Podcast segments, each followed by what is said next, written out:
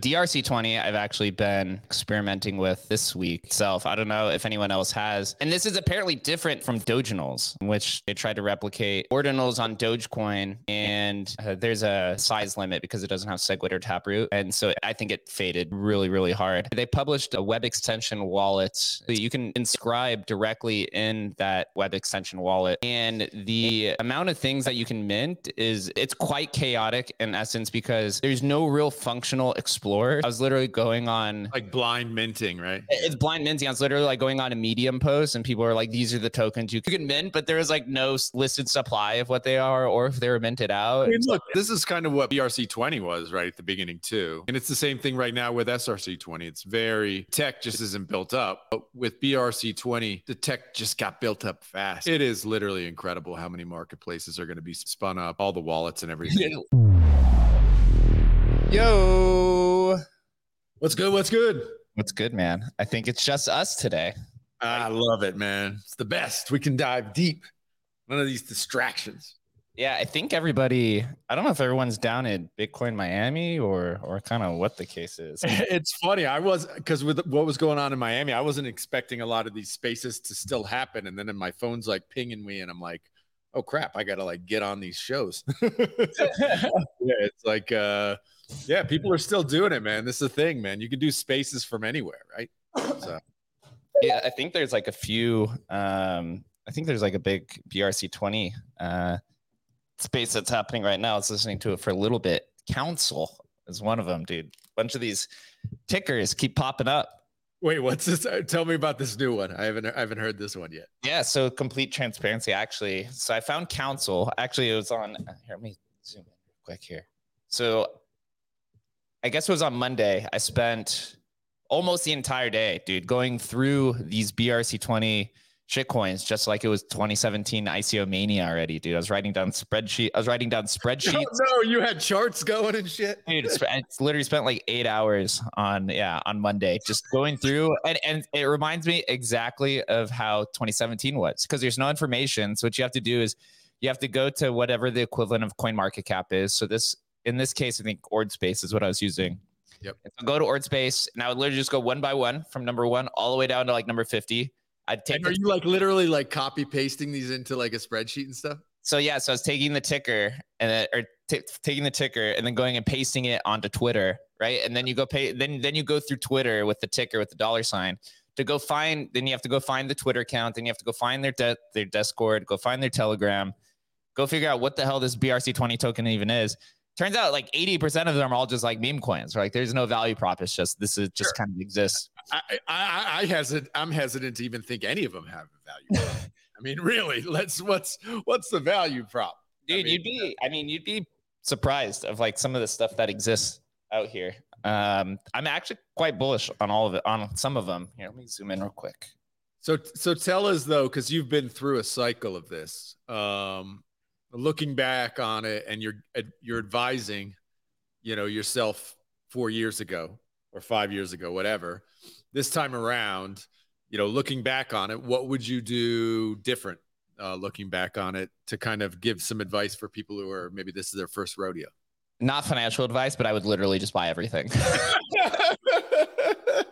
well, look, hey man, eh, you know it's funny because it, it's completely counterintuitive to like a normal person, right? A uh, normal investor who maybe invests in stocks or something like that. But the reality was, if you know, you look back on the twenty you know 21 NFT bull run, if in March of that year you had simply bought a little of every single project, you would have made out huge. Dude, you'd be up big, big. And that's kind of I'm trying to I do this a lot where I right curve it too much or middle curve it. And uh, what I should be doing is literally just going 40 IQ and just buying the things that I think are going to uh, increase in value over time. Um, so two of them that I bought, I came across. So I actually right now my thesis is just buying uh, BRC20s that have uh, low supplies. So there's kind of two things that are happening, and it's quite fascinating. Um, there's you have low supply coins that are kind of trading like NFTs. Uh, in essence, like there's only 10,000 of them. And then you have these other ones that are like 21 million. That's like 50% of them are all 21 million. And they trade more like fungible tokens. So I'm going after the small supply ones. I think like 80% or maybe like nine of 10 of the BRC20s that I own are all like sub 50,000 uh, quality. Oh, Leonidas is here. I thought it's uh, interesting. Uh, uh, I'm, uh, you know, I'm of the belief because I've seen it happen with NFTs and NFT projects. Um, and tell me what you think about this. So it can be high supply.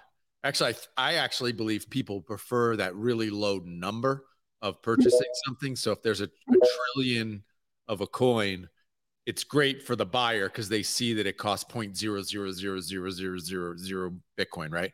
Mm-hmm. Um, so that's actually good from a buyer's perspective. This is all just like, you know, human psychology. But actually having a low owner count, um, I think actually can really pump. I, have seen it in NFTs, right? Where a, a very a handful of people own all the tokens, yeah, and they don't have to necessarily sell and so you can get these wild kind of price swings um, with it. Like I mean, it was just in the other the other day, somebody was saying one of these coins had like, you know, oh, this is the largest number of holders of any coin, and I understand that from a distribution perspective, but from a like coin price go up perspective, I don't think it's the greatest thing in the world. But I, would love to hear you know counter arguments to that. Yeah. So so two of the tokens that I bought, and there's there's also just as a preface, there's kind of like two narratives that are happening simultaneously, and there's like, and and ordinals are like speed running all of this. It's it's crazy. The BRC twenty reminds me of DeFi summer, and then you have the ordinals, like the collections, is reminding me kind of like this like NFT boom of 20, sure. 2021. Yeah, so I think somebody said they we're speed running Ethereum over six months is six years. Is, dude, Ethereum. yeah, Ethereum has a, a vastly ahead in terms of network effects um, from this type of stuff, but it's accelerating quite fast. So one of the tokens I bought for for complete transparency is this one called Council, um, and I came across it. They're doing they're creating something called Toshi Pad, which is just like a it's a launch pad. And I was like, oh, perfect. Shitcoin launch pad. Let's do it. I, rem- I remember these things that popped up all over 2017. Um, and it went up literally like I, so my launch pad, that means this gives me an opportunity. Like I can launch my token on using their site, basically. Okay. Yeah. So there's a, there's two, two different launch pads that I've come across. I'm just trying to write down um, and maybe I'll share the spreadsheet. What I was actually trying to do was uh, there's something called Bit Check Me, which is like token. You can token gate your BRC20s in Discord, kind of like Collabland. Mm-hmm. So I was going to take the spreadsheet and just put it through like a token gate and kind of go from there and just cut these discussions.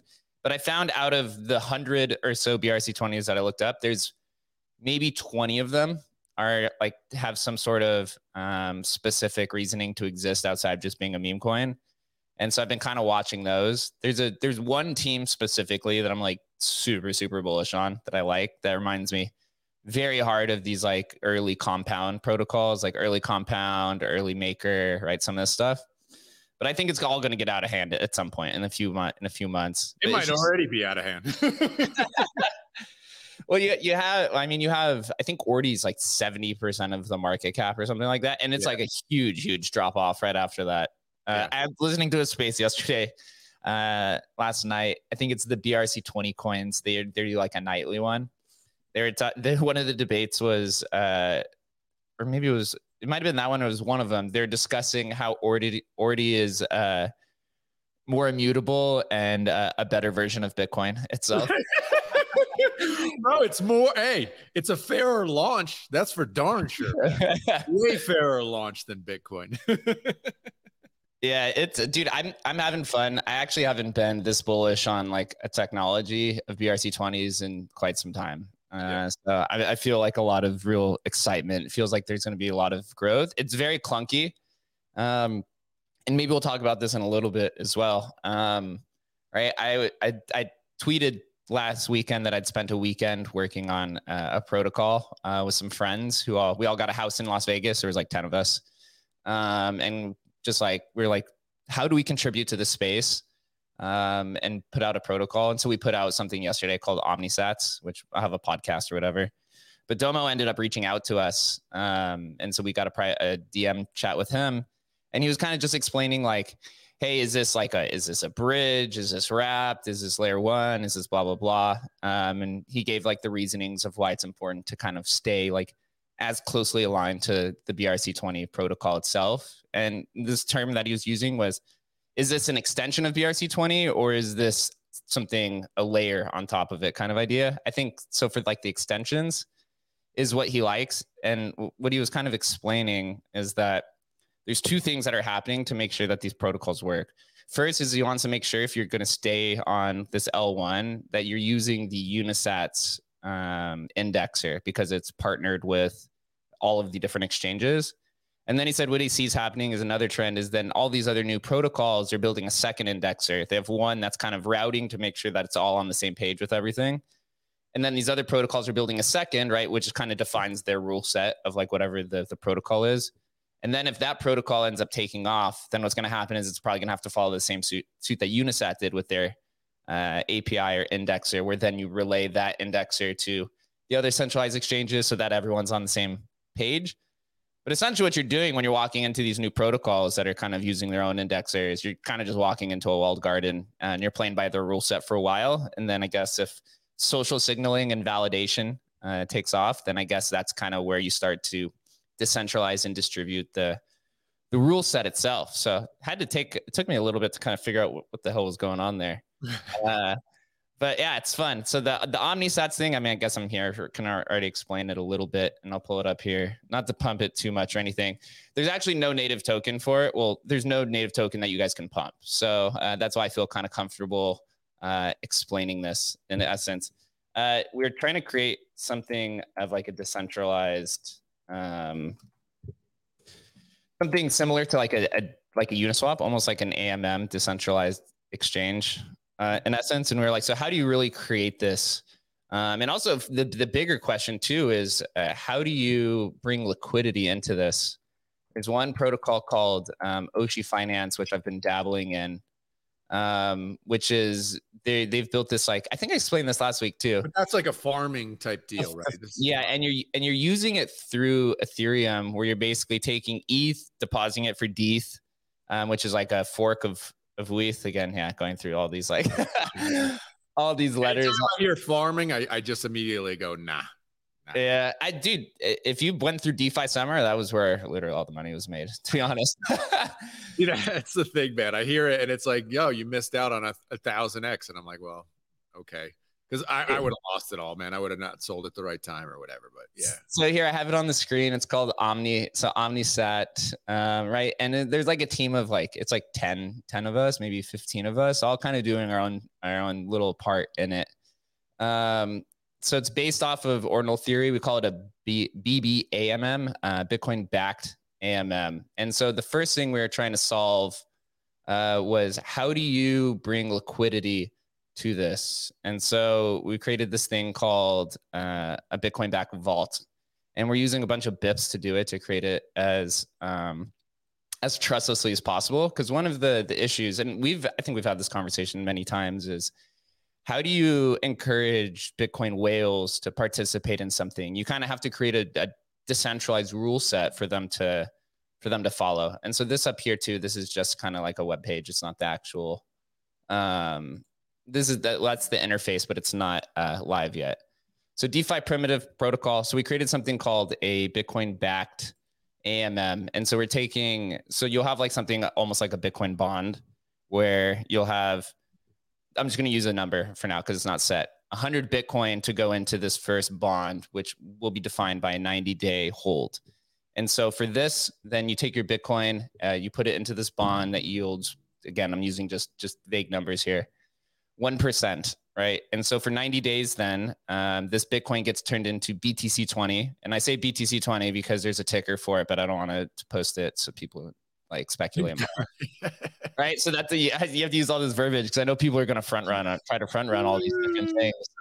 So, so you get these like a BTC20 equivalents. Um, and then on this DEX that you see uh, here on the screen, right? So it'll say something like BTC20 um, Ordi, or right, and that's just how you bring in the initial liquidity. Because if you had 100 Bitcoin, then that's what it'd be like three million dollars. I think, yeah, I think three three mil. So you're now initially bringing three million dollars of liquidity in this. So the Bitcoin allows the liquidity to happen between the different tokens, basically. Yeah, and so you can trade BTC20 as one whole Bitcoin, or we have something. Uh, we have a smaller denomination that's uh, pegged to the Sats. So if you want to break that Bitcoin down, then you can you can swap it in another vault for um, a different token, which is equivalent of of the amount of Sats. So you get 100 million of this token for your BTC20 and so then you could go and break that down and right if you want to trade for Pepe or whatever it is. But on the outside of that, that was just the initial like liquidity surge of trying to encourage participation. Then you have this whole AMM, right? Of like similar to Uniswap, where you have like Pepe for Ordi, um, where you could go and swap this and you can create pools, um, just similar to how you do with with Uniswap, so that you could get some of those taker fees. So you're we're kind of coming at it from two different directions you know, will will it work? I mean, I, I sure hope so, but it's all kind of an experiment. And uh, our our kind of one of our leading thoughts in this too is, you know, what we we've we've thought about this and we've really uh, kind of hammered out a lot of the details. Again, we'll have a podcast come out next week uh, that we recorded at the house whether it works or not, you know, it introduces the idea that maybe these things are kind of possible. And so then people go and build build off of that idea, whether you're forking it or just building something that's similar. And we've kind of seen this right in like the historical space of of his of um of NFTs that when somebody when somebody creates something that's unique, whether it actually worked or not, then you'll see like literally just like a plethora of people try to yeah, either copycat it or or try to improve it. Yeah, moves it in the direction of somewhere, and we don't know where that end's going to be. But uh, how does that work? Does does it work with uh, partially signed Bitcoin transactions, or how's that actually functioning? Yeah, so partially signed Bitcoin transactions. Again, kind of like what we were talking with with when I was speaking with Domo too, as well. as right. So we're using Unisat indexer, you know, define the, the, the rule set to basically be like the Oracle, blah blah blah, and then we have our own indexer, which I might also be messing up. I think they use the term scanner uh, in ours. I don't know. It's a different, but it's obviously the same idea, which then defines the rule set of the AMM uh, and the Bitcoin backed vault, vault itself. And the Bitcoin backed vault is essentially uh, they use BIP. I don't know. I forget what the number is, 300 or something that has to do with time locked, uh, time locked wallets, essentially. And that's kind of like the same idea. So we we put intentionally said that it's a DeFi primitives protocol because we're using a lot of BIPs and a lot of like early um, DeFi principles, but not trying to be too complex in essence, because that's kind of what turns people off. And uh, Domo it actually said too, like try to make it as simple as possible. And at Emblem, we just got off a call too. That's also our idea too, as we redesign Emblem.finance is to make it as simple as possible. The DGens love complex. I don't know. the more I hear about farming and stuff, the more I want to stay away. But uh, the more I know other people who like that type of stuff just get so excited with like the complexity of it. Uh, my mind just goes to like, oh, this, you know, who's going to figure out how to, you know, rug all that BTC, right? It's like, who's going to figure out, oh, if I buy a bunch of uh, Pepe and swap it with Ordi and then quickly swap it with I don't mm-hmm. know, froggies, and then all of a sudden uh, I have all the Bitcoin. You know, I it's just like people are so smart these days, man. It's just like I don't know. It's just, just it's gonna be fun to watch. That's for darn sure, man. All right, we're gonna see Jared from Subway.sats. Bro, just it's like yeah. he really he figures out that all he needs to do is buy Pepe's, unlimited Pepe's, and then keep swapping them until all the Bitcoin's drained. You know, it's like yeah. I we, we did at, at the the house over the weekend we did have this debate of and conversation is do you want to build something so that people could potentially like break the entire system? And we were kind of divided and i was more on this side maybe i'd like to hear um i will maybe I hear leonidas's kind of idea. If you if you build like a new protocol with the fear that it could break the entire system is that something that you should actually deploy? What do you mm-hmm. think leo uh, so is this specifically in reference to like what Bunzi and you guys were kind of working on? Uh, just um, like no, just just like in general, but like kind of the Bitcoin ethos. Like, let's say you build a BRC20 protocol, and there's fear that you know maybe somebody can uh, could do could use some sort of leverage to kind of like you know create some sort of like block reorg or kind of like break the entire system. Is that something that you should try to introduce into the ecosystem? Uh, so yeah, I mean, um. yeah, like, look, I think if Bitcoin can be attacked by little stuff like what we're doing today, um, it's very much better that we figure that out today, right? If if real, let's say somebody introduces this idea of we're going to do reorg attacks on Bitcoin, you know, a couple times every day and just really try to, you know, shake things up. I don't like, I think that's probably possible right now. So if that is the, ca- the case, then like probably we need to upcoin, upgrade the core Bitcoin protocol. Again, like none of these things are rocket science. Like it's solved on other chains. So it's very much a let's figure out these things as quickly as possible. Like try to break everything. I'm gonna applaud you for trying to break things. And if you do, then let's take a let's take it seriously and let's like actually talk about how we can kind of fix these problems. Yeah, I think uh, along that line too. Like uh, most people I know are talking about, well, the BRC twenties. You know, what happens when an indexer breaks or gets misaligned, or I don't even know. You know, hmm. but it's like it's an eventual, but something's going to happen, right? And so, you know, we are going to have to deal with this, but it's better to deal with it early stage when you know half the world hasn't invested their money in them, right? So it's like, like, let's break it now when there's small value risk, um, in theory, I guess. Yeah, it, I mean, it is really interesting. We're kind of seeing this happen too um, for SRC20s and for Counterparty. Uh, also, shout out to to Binance. I saw they did note SRC20 um, in their recent research paper. So, uh, you know, maybe Bitcoin stamps comes in, uh, but we are seeing some some sort of internal civil war happening on counterparty, right? And uh, people probably don't even know what's happening. I'm not even sure what's what's happening exactly, but maybe we want to talk about it a little bit. Yeah, yeah. It's uh, again, we had discussed this. It's like, how do you go about it, right? Do you want to? Do you have like a soft approach to it because you don't want to like frustrate everybody to where you turn it off? But it's also something that you know should be talked about. It's uh, so right now there's a internal war kind of happening or debate um, on counterparty. Um, and some people are even threatening to fork counterparty um, because of SRC20. So I'm not going to name names or anything like that, but there's some people that are calling SRC20 spam to the counterparty network, uh, which is kind of interesting when SRC20 is putting so many eyeballs on counterparty itself. Yeah. Uh, and so, because of that, there was a new protocol that was created called broadcast network or something like that, which was using the broadcast function on Counterparty. And uh, so now the devs, um, I'm not going to say which way.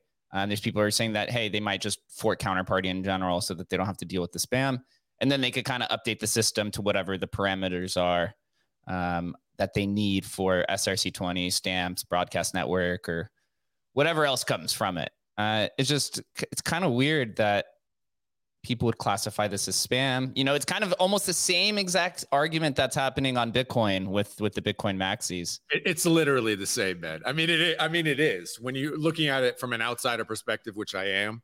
Uh, it's literally the same conversation. Um, and you know, I think counterparty obviously is such a small. You know, it's like this is maybe five people, right, who kind of run counterparty compared to thousands who run Bitcoin, right? And so what Luke Jr. says on Bitcoin, yeah, it matters, but he can be overwhelmed by the 800 other people who actually are interested in ordinals, right?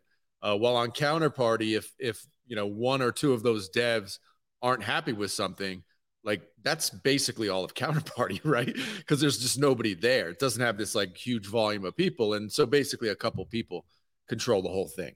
And um, so we'll see how it plays out. Um, you know, it's it's super interesting to see what's going on. I think you know, um, I don't think stamps are going anywhere. Uh, it just depends on how it's going to kind of roll with counterparty uh, in the future. And I'm hopeful still, you know, that that something will be able to be worked out because I do think it's a real positive. I mean, the amount of attention it's brought to not only counterparty, but but obviously Pepe's and all the rest of it has been incredible. I think it's just been a huge win. BRC 20s, obviously, the whole ordinals thing has been such a boom for counterparty. It would be real a real sad waste to kind of waste that attention. And you know, with this infighting about you know how big our database is going to be, it's like, what are we talking about, man? You know, we're worried about a database. Like, I'll buy you a fucking extra, you know, SD card. Like, come on, man it's not that big a deal. Like Leo says, you know, let's not worry about the size of the database, man. Like let's meet customers and clients and, and collectors where they are and like get them what they want. And um, so I'm hopeful it'll be worked out. Yeah, I, be, I believe the SR20 SRC20 leading ticker is Kevin. I Kevin. think right. That's Kevin. right. the, dis- the, the Discord's actually kind of funny. It's like the, the meme is like we're all Kevin, and so they all actually there was a space they had where they all had literally the same exact PFP. It so it was, it was kind of, it was kind of funny. It kind of reminded me of like the Bitcoin frogs thing, but- with them doing the ribbit Yeah. uh, which is insane. And actually, by that, dude, I have seen more. I, I watch. I don't know if you watch the the Proof Daily Update, the one that's done by NFT Sure. Statistics, Mhm. and uh, he dedicated like a whole section to Bitcoin frogs, uh, where it was the second most traded in one day. It was like just behind Yuga, just behind Bored Apes. I think Catches attention. I I mean, we were on the space what yesterday, and they actually the volume was actually higher. Uh, it was actually like the highest volume of any NFT project in the world. I think yesterday or the day before. So, uh, and that I mean, it's it's really incredible. Like, because I mean, I, I think I joked with Leo about it. It was like when ordinals first started, it was like the entire all ordinals volume, like globally, was like a quarter of what like Pudgy Penguins were on a daily basis, right? It was literally nothing. And uh, for for a project to hit like top NFT project by volume globally is in that kind of time frame is in, I mean it's it's bonkers. It's incredible. I, I have to say, didn't the whole frog thing start pumping from an accidental video from Leo? Isn't that what it was? I don't know if that was was that the frogs, Leo? Frogs, Leo, when that happened, when you made the Uh, so yeah, I mean, look, that was definitely a unique situation. Like, I definitely don't think that was the catalyst for frogs. Like, the frogs had a pretty strong community before that point. Like, I know, it's, it's they- just I'm I'm just teasing you. It's funny. What did, did I, I didn't see this video. What was this video you did? Uh, so when Magic Eden launched their Ordinals marketplace, like maybe a month and a half ago, I was doing these like you know screen recordings of myself using all the tools in the space to kind of show people, hey, we're not the weird spreadsheet people anymore. Like you can actually do normal. Oh wait, stuff. it was a frog you bought on that day? So yeah, I bought No the way, because that was like the you said you just bought the cheapest one, right? cheapest one, correct? Dude, I had no idea that was the frogs. I thought that was like some other project. That's I think crazy. I think the frog was like five dollars or something Dude, like that's literally insane. That's literally insane, man. Wow. Dude. Yeah, you've been crushing it though. Or.io Magic actually, you guys are crushing it over there, bro. Or.io is nuts. I use it uh, a lot more often. So congrats to you guys over there for building. You guys are scaling super well. But yeah, the the, the frog thing I think it was like a five dollar purchase or something. That's crazy, dude. I had no idea it was that project, man. That that's amazing. That is amazing, man. Wow. That's like preordained, man. Amazing. Speaking speaking of ordinals, uh, this came out last night. Michael Saylor is a fan of ordinals, but even more so that MicroStrategy is looking at Bitcoin ordinals for app development. Uh, He went Bro, on- PFP incoming, man. It's just a matter of time. I mean, is it going to happen in the next couple months? Yes. He's going to change his PFP to an ordinal, man. It's just a matter of which one. I have to say, dude, his Bitcoin art is pretty solid. Uh, I don't know if you ever seen that like crazy wooden structure that he usually that he used to have during the Bull Mania right behind him when he was doing the interviews. I don't know what he paid for that, but that thing was wild looking. I think there was like a bunch of like ideologies that were tacked into it. It's like sundials and weird stuff, but yeah, uh, this was during. So he's at Bitcoin Miami. I think Leo actually posted like a video too, or like a cutout of it of uh of some some things that he had said. Um, let me see if I could find. I believe he's actually, and I'm not 100% certain, but I think he's actually talking. Danny from On Chain Monkey is speaking Hmm. with him today on on stage, I believe, somewhere in in Miami. Danny's doing God's work. God's work. Yeah, it says this. He said uh, the discussion surrounding ordinals is important. Saylor said because Bitcoin miners have to be successful over the long term. He added that the development of applications building on Bitcoin's functionality could also bolster the coin's overall adoption among uh, among individuals, firms, and governments. Dude, governments are getting into ordinals. What, what are they? they? They getting some Bitcoin frogs too? Oh man. Uh, well, Mafiko, man, I haven't said it. GM to you. Uh, what are your thoughts on on all of this stuff? Man, I don't have many. I don't have much to say on this, man. I've been literally the last two weeks just head down writing this paper. Uh, nearly, nearly done now. I just just finished up actually the findings today, so have the full the model everything done. just going to speak to my colleague and and uh, yeah, finish the intro and conclusion. So yeah, next time probably in early June I can come up here and, and discuss. But I man, I didn't even know. I'm seeing these things. Seeing this title right now. BRC 20 LTC. You're like, what is all this stuff, man? Bro, you should focus actually on the hype cycle from these frogs, man, because this is actually like almost this is like almost a uh how a ground, you know, a, a grassroots movement can happen. Yeah. It's really incredible because you think about it, just to kind of lay out this rough story. So they literally they launched, right? They're they're basically worthless. Leo makes this video just because they're literally like the cheapest thing that he hmm. can buy. It kind of goes away. But when he did that, I think this was actually the important thing. When he did that video, and Leo, correct me if I'm wrong, but the response from that community was like off the chain, man. They were like, they went crazy with it. And I think that was actually like this early indicator, if you were smart enough to to acknowledge it, that oh shoot, they got some traction here. And and here we are, what is it, a month and a half later, and the things have gone absolutely parabolic. It's incredible. Yeah, I so, gotta love it. F- faded it super hard every so, time. So real quick, r- real quick, is these Bitcoin frogs are not connected to Pepe, like the coin at all. It's just a separate, it's separate thing. Completely. right? Yep. If you think about it, though, they took the two things that were hot and just kind of put it together: yep. ordinals and frogs. Put it together. I, apparently, I was listening to his spaces. Uh, the creator of it, his name's Frog Toshi. and uh, it was a free mint. Uh, oh, all right, we got to talk about this. Super funny. There's actually a, a Bitcoin Frogs V1. Did you see yeah. this, Adam? Yeah.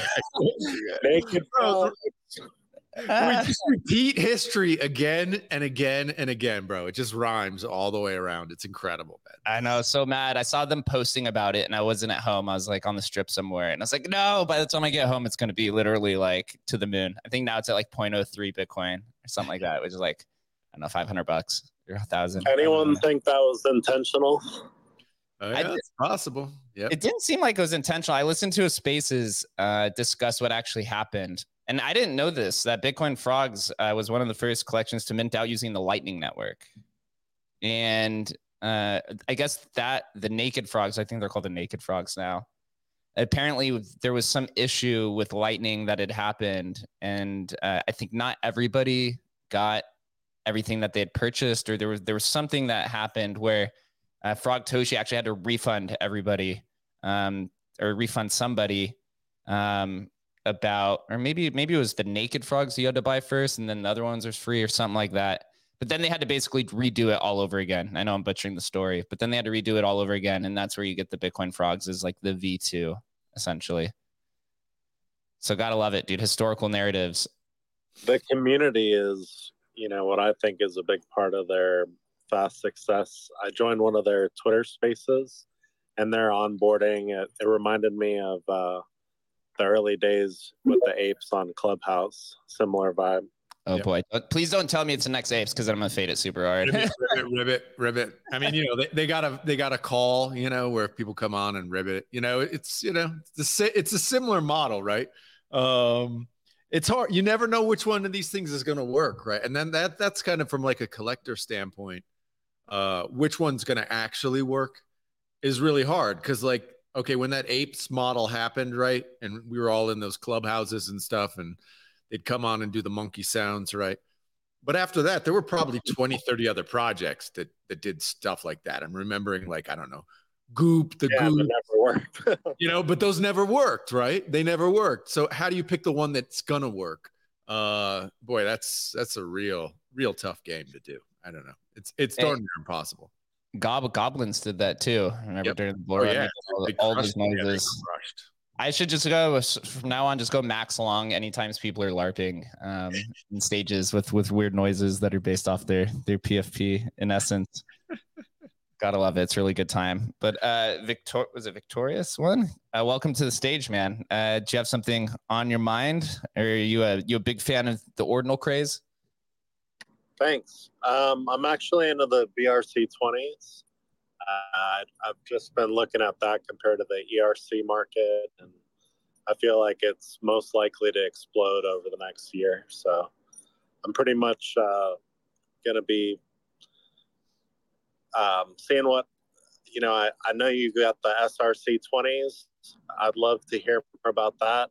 From what I've seen, it seems like the exchanges are picking up with the BRCs, and um, you know I've heard that Central, you know, tier one exchanges are getting ready to go with that. So it might win out, even though it might be inferior tech in some ways. In some ways, it's not.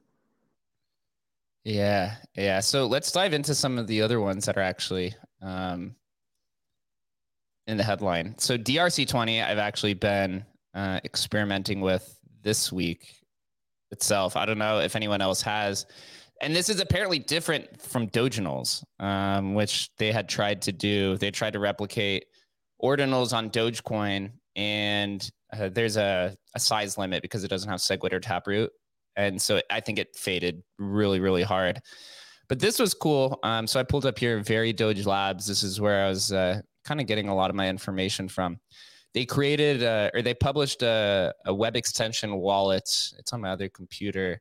Uh, I forget what it's called, but you can essentially you can inscribe directly in that uh, in that wallet in that web extension wallet, and the amount of things that you can mint is it, it's it's quite chaotic in essence because there's no real functional explorer. So you, so you're I was literally going on like blind minting, right? It's blind minting. I was literally like going on a medium post and people are like, these are the tokens you can you can uh you can mint, but there is like no listed supply of what they are or if they were minted out. I mean, look, at the same t- this is kind of what B- BRC 20 was right at the beginning too. Like it's the same sort of thing. And it's the same thing right now with SRC 20. It's very the tech just isn't built up um, but with BRC20, the, the tech just got built up fast. I mean, it's, it is literally incredible how many marketplaces are going to be spun, spun up all the wallets and everything. oh my god, dude! Look at look at this. I, I, just pulled a tweet. I just pulled a tweet up. So the wallet's called DPAL wallet. Uh, I pulled up here on the screen. Uh, very, it's called Very Doge Labs. I found a tweet right here. Um, people are calling the DRC20 spammers calling them spammers, just like the the people on counter. SRC twenty and just like the BRC twenty. Okay, yeah, it says attention to all the Doginal DRC twenty spammer spam creators. yeah. So funny, dude. It's crazy. It's literally the same conversations, the same in, on every chain. It's it's amazing, man. It's just amazing. Yeah, I recommend trying this wallet out though. You could kind of see here on the screen what it looks like. Uh, it's called the DPAL wallet. It's a pretty, pretty sleek interface. Uh, and it's just kind of fun. I mean, to, to literally inscribe something was 0.1 Doge, which is like a penny to yeah. inscribe stuff. So you're just, it's more, to me, it was more just fun uh, than anything else in essence. But whether they become val- valuable or something, I don't know. I think Doji is like the first one itself, but uh, I don't, I don't know if these will ever have use case. I, and as it's, I say that, it's really problem. hard to get attention, man. I mean, to get get people onto it. Um, you know, people just. I mean, I hold a bunch of Doge and a bunch of I don't even know different Do- uh, Doge stamps and all that sort of stuff. But um, you know, you realize when you're in that Telegram that you know, hey, there's 20 of us here. You know, it's just super, super niche and small. Um, so here I, I pulled up on the screen. So it's just like the BRC 21. It's drc-20.org you can see here um, all the tokens. Uh, FIWB, Doji was the first one created. Pepe was number two. Doge is number three. And it shows you the minted percentage on here. I think this just published like a day or two ago and the limit. But there's no literally zero market cap on all these because there's nowhere to trade any of these. It's just yeah. like just endless in- inscriptions on it.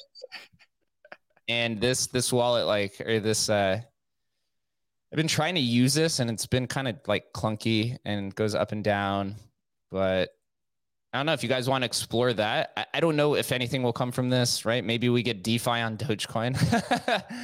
I, and I think whatever happens on on Bitcoin or on BRC20 will definitely try to be replicated here.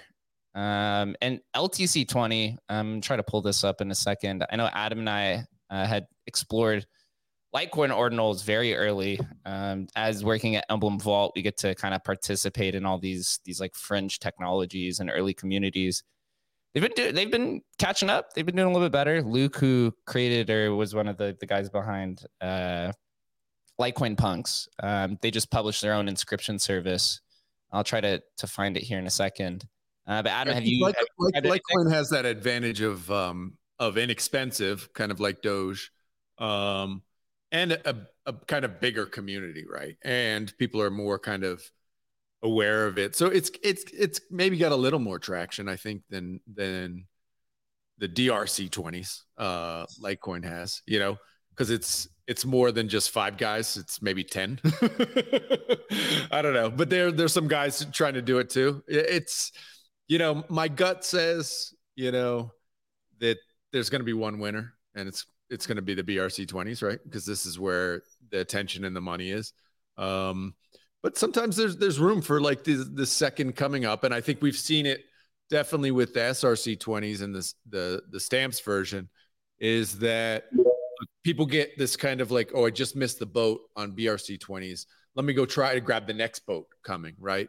And I mean, in the last two days, the number of people minting SRC 20s is there's been thousands that tens of thousands of these things have been um, minted. And but same sort of thing. It's like the explorers kind of are broken and glitchy, and the devs are resetting them, you know, 20 times a day, and they barely work and you don't know what's minted out. It's all very uh, not user friendly at all. And there's nowhere to trade them. You know, people just started putting them in emblem vaults, you know, so people could buy these things. It's just, it's, it's a bit of a shit show, just straight up, you know? Yeah, it is. Yeah. I liked your, you know, your point about, um, you know, seeing what the next wave is going to be. But I do think you're right as far as where the liquidity is already you look at Bitcoin, it's uh, 400 billion right now in a bear market. ETH is at 200 billion. Then you've got Doge down at 10 billion. But I think the one advantage Doge does have is that Elon has been um, very forward thinking with integrating Doge into Twitter. And yep. I wouldn't be surprised to see those DRC 20s flying around as tips in the future. That's an interesting point. Is that look, Doge has this like, if they could bridge it to make it easy to trade with people who already have Doge and people who have Doge can just simply buy them using Doge, like in an app or on a web page. Uh, that's really interesting because the people who bought Doge originally you know, they bought it because they wanted, they were taking a shot at, you know, they were buying a lottery ticket, most likely, right? So to offer them additional lottery tickets, you know, where they can use their Doge to buy, you know, DRC 20s, that actually is pretty interesting. That's, that's kind of, that's interesting. I might have to buy some DRC 20s, is what I'm saying. Moving to LTC 20s, I pulled up, it's litescribe.io. This is where you can inscribe LTC20 tokens. There's a bunch on here that have been minted out. I know they just surpassed 2 million inscriptions total. Yeah. Of course, it's much, much cheaper. I mean, that's actually- the thing when you get these like super cheap to mint, you know, people just bomb it. I mean, that, and that's why it's hard, like on the DRC 20s, like, okay, the first one that minted out did like two guys grab all of those. You know what I mean? And it's just, it's a bit, bit of a bummer. Probably. Yeah. Yeah. So, uh, so think- Go ahead. Go ahead. Sorry. Oh, I, I think there's going to be a corporate uh, use case for for uh, DRC and LTC. You know, for example, you could tie your vendor network. If you have your own internal corporate uh, token, you know, it's fully minted out. You control the supply and utilize that from an internal mechanism. I've seen that done. I've helped uh, a big oil gas company move to smart contracting. Again, it was a private, uh, you know, decentralized ledger using smart contracting. But this this adds another element for for financial side of things. So you can remove a lot of uh, corporate overhead if you build a, an architecture like this and have an internal te- technically fungible token on a fairly stable, you know, Doge and, and Litecoin. Uh, you know, those those may be subject to seeing the tools. We're, we're probably 18 months away, 12 months away, because most of the development I've seen is in BRC and, and uh, Ordinals. So I think somebody could adopt that because of the low fee structure and low cost uh, to support that uh, on a business case side, corporate side. Uh, yeah, hundred percent. Uh, so I live out in Las Vegas, and uh, one of the casinos, uh, Resort World, had actually I don't know if they're still doing this or not. They had adopted uh, what was that Theta as their blockchain of choice, and it was, and the reasoning they gave was because it was cheap fees, and also they can have more control working with that foundation of that blockchain to get the things done that they need. When you when corporations and governments move into something like Bitcoin, right? It's completely decentralized. They lose all their their sense of control, and uh, it's just not something that's for them. So I could definitely see what what Biz is saying uh, as well. I would say Litecoin's probably the right way to go about it for them, but right, got, if a government steps anywhere near Dogecoin and moves it, I think it kind of makes a mockery of their government, right? Or maybe, or maybe it's them stepping into the meme economy. It could go one, one of two ways. Just got to build it out, man. Just need the infrastructure. Look, there, there, those uh, Litecoin punks right there, man. Living the dream. Yeah, I pulled up an article, uh, ambcrypto.com, accessing the LTC20's influence on Litecoin's stretching wallets. Created, created a lighter Bitcoin. Litecoin now has followed in the BRC20 steps, developing its own LTC20, and it has skyrocketed participation in the network. It has Litecoin prices also been surging. I don't know if that has if they uh, if that has to do with Litecoin Ordinals, but you would kind of assume so, right? It says the according to Santiment, the 24-hour active addresses grew from an eyesore state on 2nd of May and reached 900,000 eight days later. Hmm. So just increasing the amount of use case on Litecoin. Uh, right? It is, it is amazing because it's like obviously this stuff is like I almost went and got a wallet because I don't know. Luke was like, you know, we're just launching. And it's like, oh shoot, I got to go get a wallet. Um, I didn't end up doing it, but obviously this is, you know, it attracts people. This is like, this is interesting stuff for people. And anytime kind of these core devs push back on this new technology because it's not, it doesn't fit into their box of what they want their blockchain to be. Uh, it's just amazingly sad. Uh, I was reminded of it. I, I, guess that guy Luke Jr. got banned from Twitter. I don't know what happened uh, with him, but he got banned, and I saw people, you know, posting about him uh, getting banned. And um, but he just reminded me because he was so like against this, you know. And it's like, it's amazing that they can be, you know, literally working in in private for years on something that has almost no public interest.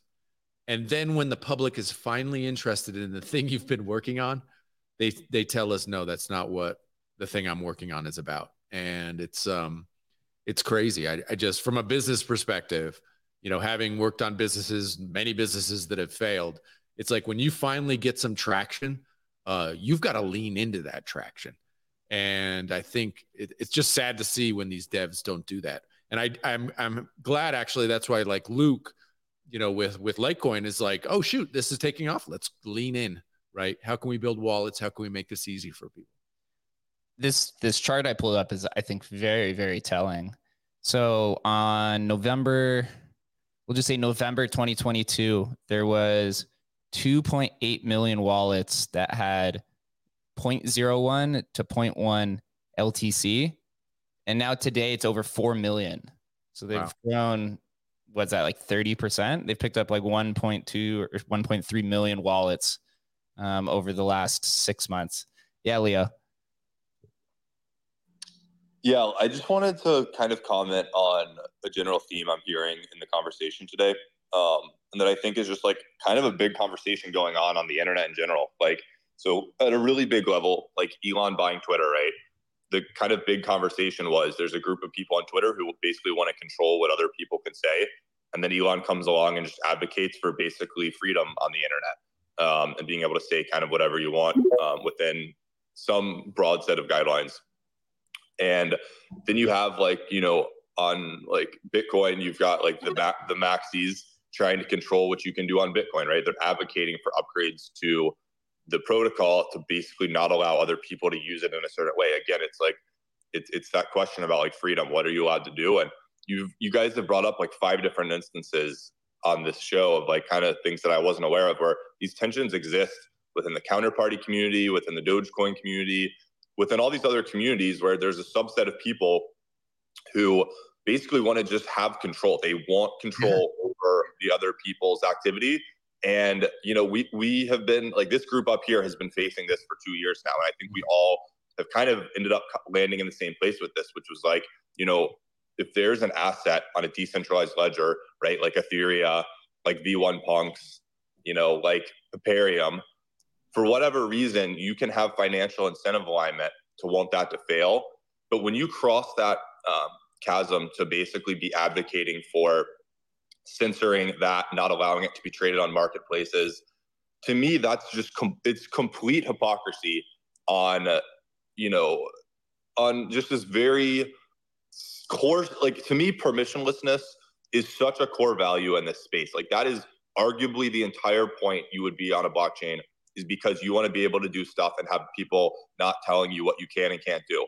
And every time this kind of situation happens where somebody's bags are affected by someone else's bags, there's just this default reaction, this like knee jerk reaction by a certain set of people to instantly go to we're going to need to basically block this activity. We're going to need to delist, you know, V1 frogs or naked frogs on Magic Eden. And, you know, I think they got them to like change the name. It's like, it's just these weird things that play out. And it's like, to me, it's just super hypocritical to be pro uh, all the stuff in this space and like go go around talking like you're pro crypto and you're for the ethos, and then as soon as your bags get affected, you want to just throw that all away.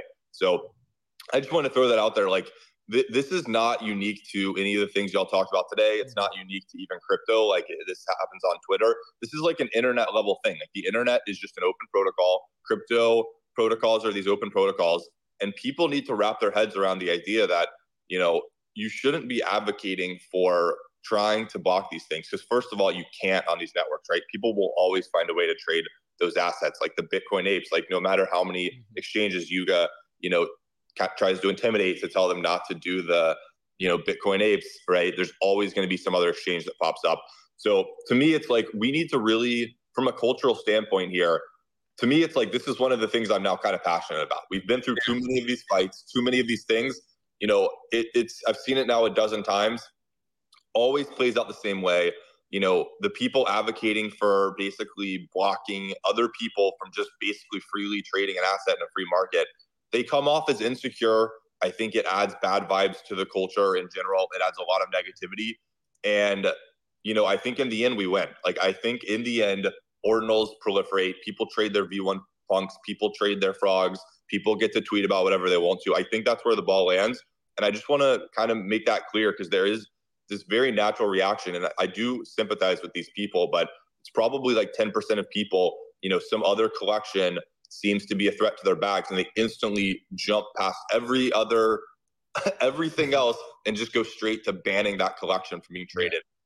It's a very unique situation um, that we've just seen over and over here, guys. So I just wanted to kind of draw that parallels because we I feel like we've been you know doing this for two years now, and the same thing keeps happening over and over and over and over. It's like yeah, no, I, I, I, I couldn't agree more. Um, I think it's, it's actually somewhat of a human nature thing. Um, that we kind of all have this kind of controlling mechanism within ourselves. Um, but it's laid bare here in the permissionless systems of blockchains, right? Where it's so obvious to us. Um, and obviously we've been conditioned being in the HNFT community for it, but it's, it's great that it's happening um, kind of on this wider scale now, obviously with Bitcoin in the forefront, where we get to have this battle kind of publicly and people get to see it on the biggest stage, which is Bitcoin, and then on all these smaller stages like Counterparty or Litecoin or Dogecoin or wherever we are, you know. But um, yeah, at the end of the day, uh, freedom wins, man. I think I think we're when you're when you're on the right side, you're on the right side, and I, I think it, it all works out we've seen it over the last few years. It, it it always works out this way. It's kind of a foregone conclusion, but there is a bunch of battling in the meantime. Yeah, I couldn't be more grateful that we came up through NFTs through the historical NFT community. I mean, barring like, you know, the regular influencers or the, you know, the traditional influencers, you know, rag on it all the time. We the, just the ability to make connections and parallels to trends from that has happened in the past across different blockchains, you know psychology um, and perspective has really, you know, kind of put us ahead. And as we've been mentioning through this whole show, right, we've been doing it for two years, and it's just like it's so obvious what comes next to us because we've gone through the, these arguments 40 times already. That's why, example today, the the OmniSats thing that that would launch, they said that they were the first DeFi meta protocol or something, and I was like, dude, please, please remove that. That's I've gone through that. I've gone through that debate so many times. It's literally a losing battle. There's there's no winning claiming to be first, right, or claiming to be right. Same thing, claiming for something to be historical. Also, losing battle, right? No matter who's saying it, it could be historical to somebody, right? It's a different context. Everyone has their own criteria and parameters. It's just it is not a winning battle no matter what. That's why I've just like ceased to, to even engage in any of those debates anymore. I'm like, dude, if you want to call historical, go ahead, right? It's just it's just the market will decide on that, like what they determine it to be. Or you could go this micro thing, right? We're the first Doge metaverse pixel collectible, and you're just like, who, who, who, even who even really cares at that point? Pensive, thanks for for joining us, man. Uh, what's on your mind? Hey, what's up? Yeah, I think what's interesting is that with uh, Leonidas talking about Twitter, it makes me think how this new lady that was put in in head of uh, marketing. I think what we're gonna eventually see is that some people are gonna get demonetized on Twitter because the the marketing head is going to say, "Well, that, I think that's either too extreme or whatever." And I think Elon eventually is going to allow some kind of decentralized payment system in order for people to kind of uh, uh, uh for Twitter to make money and get some fees from the these decentralized you know transactions on Twitter because all you know ultimately you know the the old style of having a, a head of marketing that, that belongs to to the old world where you actually had literally a physical place with one protocol and one set of rules. And in today's market which is more decentralized you can't have that. And so i i think i kind of i kind of see Twitter going into that place where it integrates some kind of decentralized payment system so that they can actually be profitable.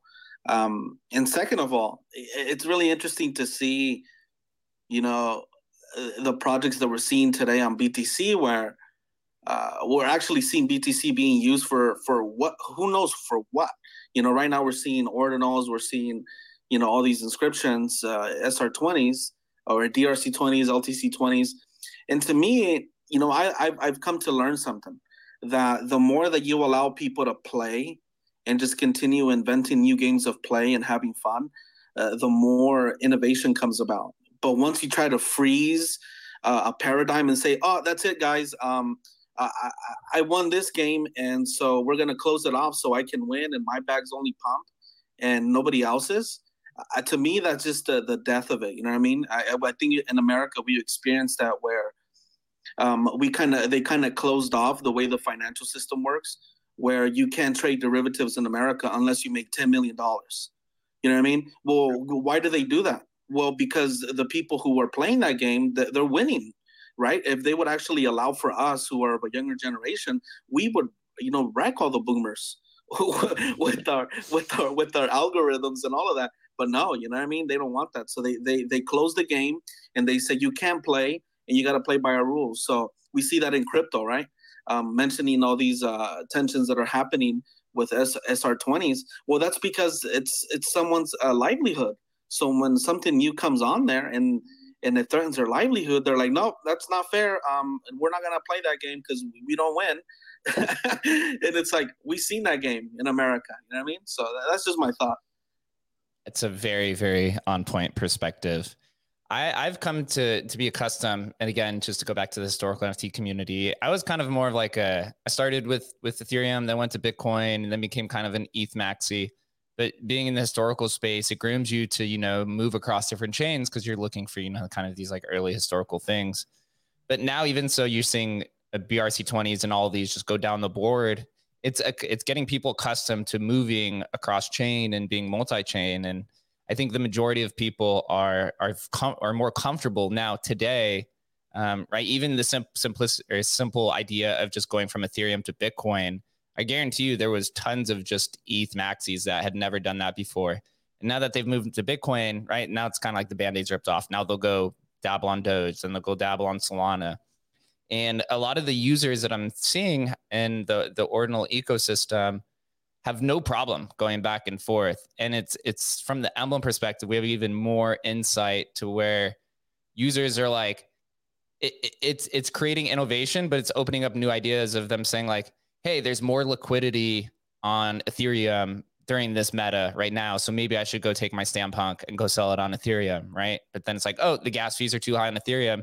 Maybe I should go sell it on Counterparty because that's like the better idea. And then then people are accustomed to that, and then they start building products around around their communities or around their identities. And I think that's exactly where we need to go. Exactly, it's very fulfilling, and also just like the ordinal ecosystem in general. You have kind of four different blockchain communities that are all kind of intersecting together you have the Bitcoin natives, you have the Ethereum peeps who are kind of building out a lot of these products. You have Stacks, who's been there for, I don't know, what is it, two or three years. And then the Bitcoin SV community, right? They had actually, you know, they'd been kind of swept under the rug. And uh, of course, a Bitcoin SV is kind of tainted because of the the Craig Craigorite and Calvin Ayre kind of like alignment. But, well, it's it's it's that narrative, Jake. It's that narrative of, in my opinion, once you start limiting play, mm-hmm. um, it really wrecks communities because now you turn into, well, I'm going to end you. I'm, I'm going to end your activity. Yeah. And in my opinion, if your protocol allow, uh, allows for playing with different proto- protocols, it creates an environment of just freely exchange of ideas and services in a playful way that is just builds upon builds another game and another meta narrative, another game and another game. That's what you want. Yep. But once you start getting this mentality of like only one game and, and my game rules and I make the rules so that I can win, and if you want to play, you're going to play by my rules. That's the that's the death of your protocol, of your project, or whatever you sell. You know, Couldn't agree more, yep, man. Yeah, the the uh, yeah the kind of whole point of that of what I was saying was, you know, Bitcoin SV had been you know said is dead. People didn't want to identify with SV, right? Even though they were building cool products like Twetch and stuff like that. And then ultimately, what happened is they were the ones that were most prepared to build ordinals, right? Because they were, they were familiar with building with larger blocks, and they came in and just absolutely took over. They built Ordinals Wallet, they built Unisat, they built OrdSwap, right? Those are all like Bitcoin SV builders. Uh, so it's just like you can't uh, dismiss these nascent communities because you never know. Just because they're playing in a smaller ecosystem now, it doesn't mean that uh, when something does pop up, that they're more prepared to build on it because they have been dabbling with different parameters um, over however long that they've been experimenting with. Uh, Mifiko. Yo, quick question for for the people up. Um, do you think long term that sort of these blockchains will be brands in the sense that people resonate with them like you resonate with you know particular cars or particular kind of you know fashion pieces or do you think it'll be as you're saying jake that it's like wherever the liquidity the, the liquidity is at people will just kind of port these NFTs to to to where they can, I guess, do what they need to do. I guess they're they're related concepts, but yeah, I'm just curious to hear people's takes around blockchains, brands, but also sort of just porting, jumping in between uh, different chains. Yeah. Yeah, I yeah. think uh, definitely right now we're in that brand stage, hundred percent, right? Uh, I mean, we've seen it across different collections and and from a collector standpoint, people like they love their brands, right? I mean, Bitcoiners, Ethereum, Tezos, like, you know, we've seen that. I mean, my vision tells me, you know, a decade or 15 years out, maybe, um, when Web3 kind of is is fully like grown, uh, that people won't care. But I think we're a long way away from that. Yeah, it, it's that's actually like a, it's a very good um, philosophical question to think about. Uh, Balaji Srinivasan, um, who's you know he used to work for Coinbase. He's a very like big personality and philosopher. He actually just pushed pushed a book out called Network State, the Network State, and he speaks to this idea that blockchains are going to be their own individual internet countries in an idea. So taking that even one step a little bit further, that's kind of what he says. And and Adam could be right too, right? We're in the branding stage. Brand obviously a brand is much smaller than what a country and a, and a network state could be. And that's probably what we'll get to. Uh, I, I was talking with somebody the other day about this idea of like tribalism. Do you think tribalism will ever leave crypto? And I, I think from that, just like the pure essence of incentivization by financialization, uh, maybe hard to completely dismiss it, but I do think as people become more multi-chain, I do think that tribalism will dissipate uh, over time, just because there's not as much um, tie to one specific place. You're more tied to like an idea or a philosophy than you are um, just like a blockchain in its in its uh, in itself. So that's interesting. The idea of tribalism. I think actually blockchain and Web three in general gives us this kind of unique ability to be in um, kind of multiple tribes. Uh, where if you think olden days, even like a couple years ago, it was either no, it's Bitcoin, Ethereum, right? But now I can be, I can be both. Um, but how do I express that as both, right? And how do I express that I'm also, I don't know, that I'm in the Pudgy Penguins as well, or that I like art on Tezos, right? And I think there's actually a lot of opportunity there for creatives and builders to build out things that allow us to signal all these different tribes we're in. Um, because I think anytime we get into this, I'm in one tribe, uh, we can all pretty much agree that that turns ugly fast. Like, who wants to be just a Bitcoiner, right? Uh, some people do, but you know, the vast majority of of us, at least in this space, where we're talking, you know, we're in a lot of stuff, right? And I think that's the way humans are by nature. We're complex beings. We're not like one thing, right? I'm not a Republican, right? It's it's way way deeper than that. And so our ability to kind of signal uh, a lot of different things, I think, is a really interesting thing that's going to happen in the future. I, th- I think I'm gonna change my profile to trans trans chain. You're a transhuman blockchain. Yeah, we are con- continually evolving and getting better and transitioning into something. Yeah. Yeah, I think a lot of the tribalism too is kind of exacerbated by this idea of like how early you got in.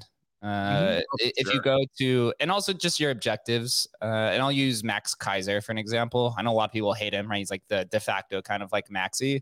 Yeah. But this guy's been preaching Bitcoin literally since like 2010. And he also made hundreds or thousands of people very wealthy millionaires through his show. But now they he's him and Stacy. I'm a big actually big fan of, of Max Keiser. And uh, him and Stacy moved down to El Salvador because their mission is to just, you know, get Bitcoin and self sovereignty across the world. And so they kind of like they're they've kind of boxed themselves in is that they can't really reflect on anything else. You know, they could turn down the toxicity in essence, but they're also two entertainers. They've been entertainers for decades at this point. So there's kind of like a mix of it. And online, when when you don't have audio communication or visual communication, it's just text. You could really uh, look past kind of like some of the the trolling, right, or the jokes, or uh, the, the sarcasm uh, a lot of people will take to heart because you can't see kind of some of those social cues. Yep. Um, which is which is interesting in essence, but I don't know where we go from here. I, I think we just continue to keep building and uh, and have a lot of fun uh, doing it. I do want to kind of move on to something next, uh, which was something that happened recently to give the the emblem vault update. Because a lot of people have been asking about it. Uh, so I pulled up here on the screen the tweet we put out yesterday. Uh, so this happened about uh, maybe 36 hours ago. Um, there was about 25. Uh, it's still an estimate. Approximately 2,000 to 2,500 vaults were delisted um, off of OpenSea. Uh, Emblem Vault has not received any type of notification from OpenSea, from Yuga Labs, or from anybody. I don't even know if Yuga Labs is involved with this. I just put this because this is, there's still like a lot of speculation happening to it. Uh, nine, about 90% of all Bitcoin apes were delisted um, were, were delisted. And um, so there, we had about 20, 2100 about uh, Bitcoin ape faults. There's still 250 of them that exist that were not delisted. But alongside this, there was a lot of kind of randomness and, and weirdness. So Megapont, Megapunks, a bunch of them were delisted. And then about four or five hours later, they were all relisted. Um, there was some Spells of Genesis cards that were delisted. There's there was some Bitcoin punks that were delisted. It seemed like it was really just like kind of a random spray and pray. I, I, I it, there's really like there's we, we we've reached out to OpenSea to really kind of understand what the issue is, but we really have no idea. And so it's all kind of speculation, right? It's like, is it this idea of there was just a bunch of like they just waited for a bunch of DMCA notices to come in and then they kind of just like did this like blanket um, delisting, did it did it get mixed up? Was it part of an algorithm? Uh, we're really unsure. Um, so we're just you know we're we're going we're reporting cautiously. There is some speculation around why Bitcoin apes were delisted. I'm not going to say it publicly because I it's it's unconfirmed. Uh, but when we do get more info, um, we will definitely keep everybody uh, updated because I know um, some people were very upset about it, right? Because that's kind of your some people that's their their livelihood. Right, and just pinned it to the top of the uh, space. If any of you guys are connected with people at OpenSea, uh, mm-hmm. if you could, you know, ping them in the comment section. Um, you know, I, yeah, it is what it is, right? I mean, we've run into this a bunch of times. And you know, OpenSea actually, I think OpenSea does a pretty good job of responding. You know, but any kind of tweet retweet uh, is helpful. So if you guys want to pop a uh, you know ping one of your OpenSea contacts down below, uh, you know, it's usually just one person getting eyeballs on it uh, solves the problem at OpenSea. But we'll see how it goes. You know, I know they were having a lot of because I did get pinged on other stuff as well. It wasn't just us who got kind of swept up uh, over the last couple days. Um, with updates and stuff that, that they had going on technically. So uh, yeah, they got a lot of stuff going on over there, man.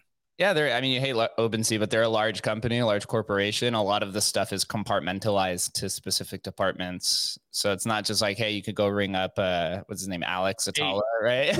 Nate back in the day, man, that was the best. Yeah. Remember that the early days? You could literally just DM Nate, and Nate would come on, verify your account or fix it. Man, he was great, dude. Too bad that dude went to jail. God dang it. Yeah, it's, it's, I think he's. I think it's there's still like the court case going on, or did he, or did he lose it? I'm not. he lost. Yeah, it's it's really he's being the the poster boy. Uh, but out, outside of that, for for Emblem, yeah, we've still been working. Um, the migration portal we've been testing for the the Pepe collection, right? Move your rare Pepes from the legacy to the curated collection. Same with Spells of Genesis. We've also been working on some restructuring on the back end uh, as we've had a small team for for quite some time. Uh, Adam and I literally like almost doubled it when we joined. Uh, we've had to do a lot of uh, creating more efficiency on the back end as we're bringing more uh, development assistance uh, to build this out. One the one of our main focuses right now outside of curated collection is actually like a complete redesign of the vaulting experience. Uh, so uh, what you go to emblem.finance, uh, we're working on really rebuilding that out. Yeah. So if there's anybody who's listening and, you know, is frustrated with Emblem Vault or with like the process, we feel you because we also agree as well.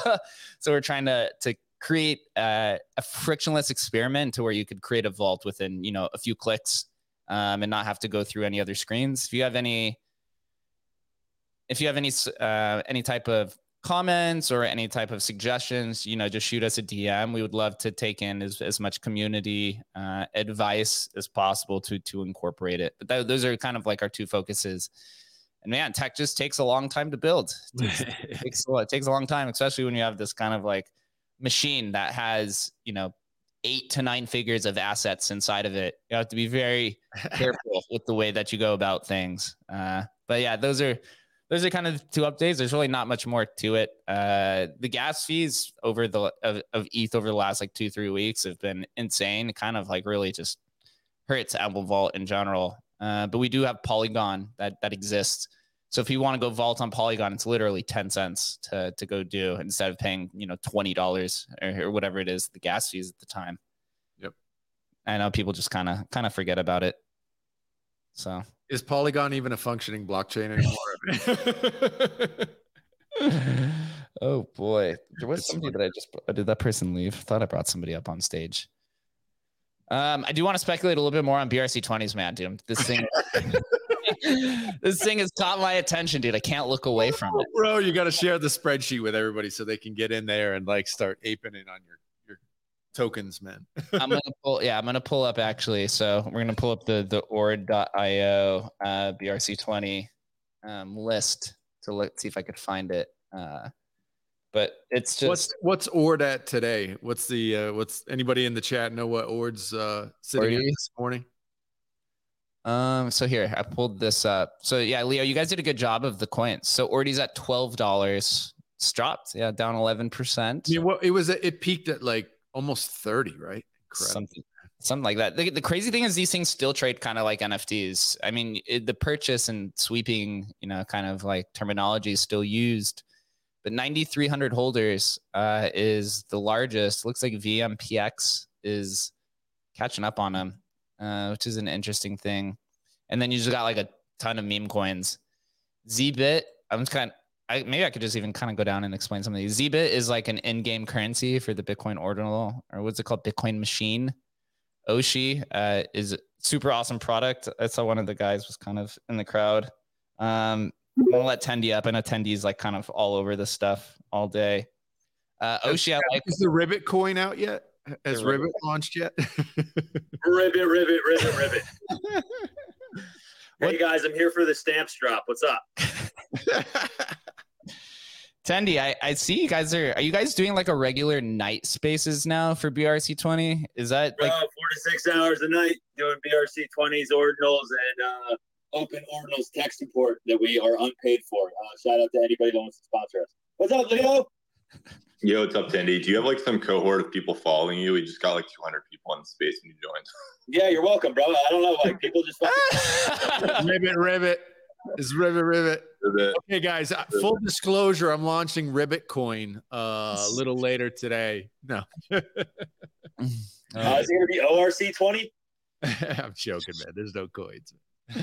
I was going through. So for those that can't see, Admin, I actually host this on on YouTube simultaneously. So I pulled up the Ord.io sheet. Uh, we're just like kind of going through some of the coins. So many meme coins, dude. Literally tons of them.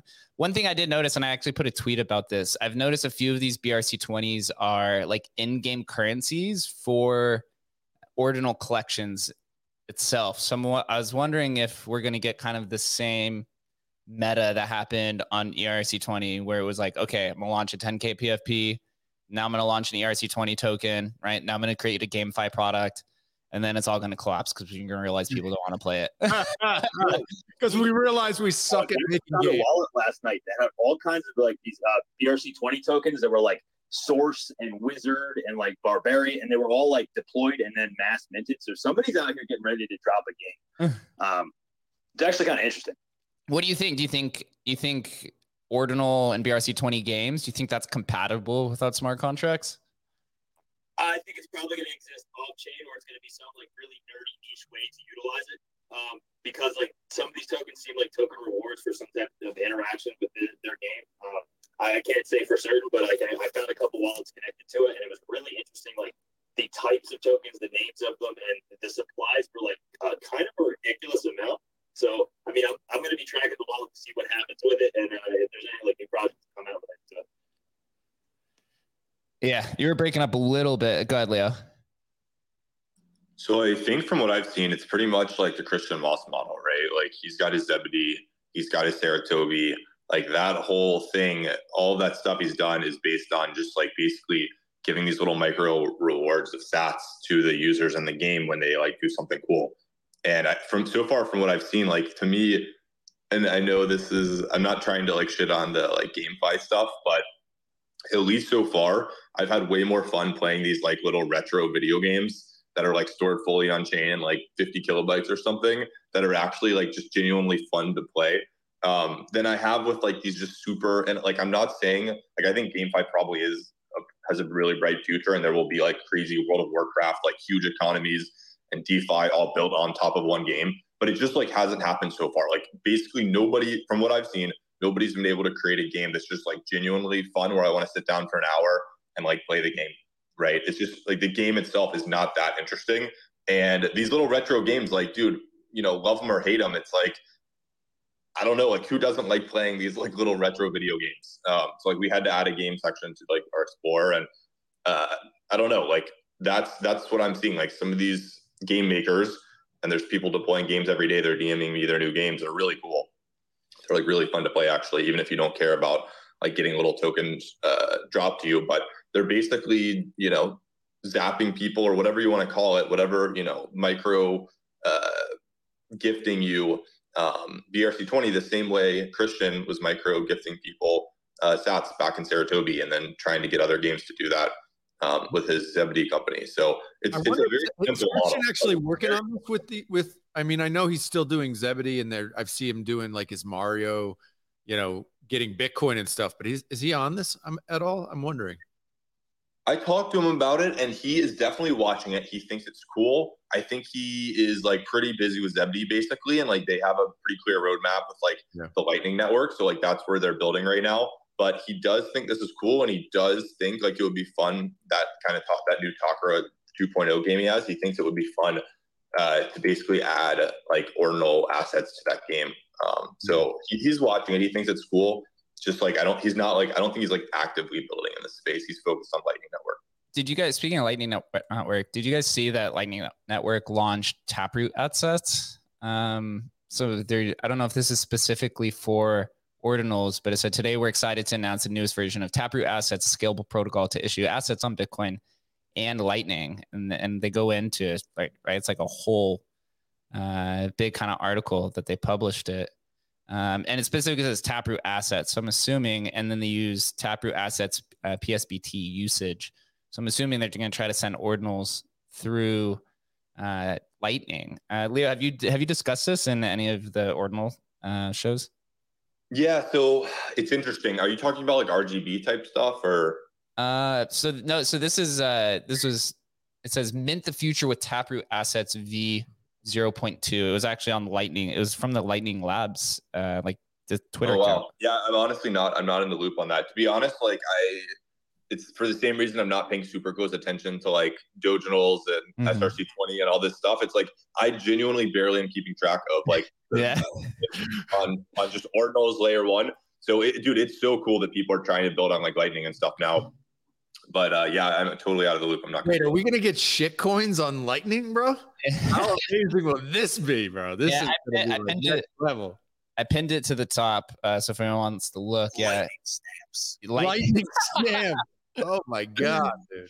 I, d- I mean, Lightning. I even saw some like uh, some Bitcoin traditionalists ta- start shitting on on Lightning of just saying like it's kind Oh, of really? experiment after supporting it for literally. I, they've been talking about Lightning even since I got into the space uh, many years ago.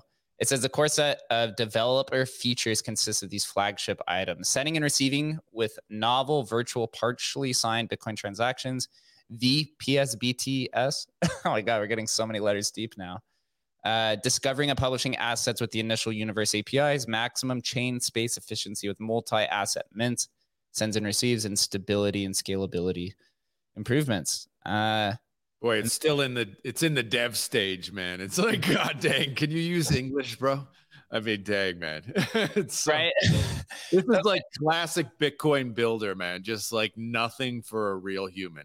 It's just devs talking to devs and nothing getting built of any like use. I mean, I don't know. It's like Yeah, J- I'll kind of second that a little bit, Adam. There's this very weird culture of builders on Bitcoin before this ordinal thing where they love like conceptualizing this like huge, massive, incredible thing and then taking like five years to build it. But like there's still not a website I can like click. Yeah. So it's like you, I love the MVP model of like the Silicon Valley style model, the Ethereum style model, the lean startup style model, where we just come in, like you build some like fun little app, like the thing Zach and I built is just like a little upvoting your inscriptions app. That's like the first thing we release. And then you build on it from there, mm-hmm. right? And you actually get something out there. Versus like I saw this thing, uh, you know, it was like somebody was like, rest in peace, ordinals, you know, RGB is gonna be the new thing and all this. I saw I read the article and it's like it's titled, you know, big NFT marketplace launches on you know, RGB on top of Lightning, and I go to it and it's like there's no links. Like it's like we have theorized that we can build this new marketplace. On Like okay, like wake me up when you guys have like a link to. it's just it's unbelievable, dude, because you can talk such a big game and then there's no link to click. It's like what are, what are we doing here? So yeah, ship products, guys. Ship like really simple products. It's exactly right, dude. Exactly. Yeah. The, the culture, the culture of devs on Bitcoin is uh, sadly lacking. Uh, sadly. So speaking of you know products, uh, I've been dabbling with this Alex Bridge, which is an L2, and they have a BRC20 uh, Dex to it. I know some people were shitting on it, but I'm I'm the kind of guy. I'm I'm the kind of guy now where I'm like, all right, I just got to try it out to see uh, if this is actually functional or not. There's definitely been some issues with it, but it's kind of interesting to see um, this unfold. So essentially, you're kind of getting just like a synthetic asset, and it's in essence, you take USDT, and so this is built on stacks. You take USDT and you take it through this bridge, and then they give you SUSDT, which is like the stacks version. Mm-hmm. Um, and then from here, you could take your, and then here you could trade against a select amount of BRC20s. As you can see here, they have, looks like about eight. They got Pizza, Maxi, Long, INSC, Majo, Dexum, and ATMT. I only know like a few of those. Uh, but I'm wondering if something like this, and they have like a full order book that you can see. I saw some people complaining, saying that it might not even be the actual BRC20s, right? It's a you send your BRC or you send your BRC20s in, and then they basically issue a synthetic asset against it, which is what I assume most centralized exchanges that are listing BRC20s are kind of doing as well, right? It's kind of like this redemption. That's what Gate's doing so far. Is that right? Okay. Yeah, uh, that's it's. I mean, this is what most centralized exchanges doing is what you're actually trading on their exchange isn't actually the the the coin itself. It's just like a it's like a voucher, so that when you withdraw, then they uh, redeem that voucher for the amount of whatever asset it is that you're trying to to withdraw. So I'd assume this is probably something of similar. These guys Discord, I give them props to do it, but man, their Discord is in chaos with the amount of like uh, problems people are having. and I wish I could show it, but uh, the where I record on this computer, it's the different from where I, I do all my trading and stuff. Uh, but I, this is something so far, that good.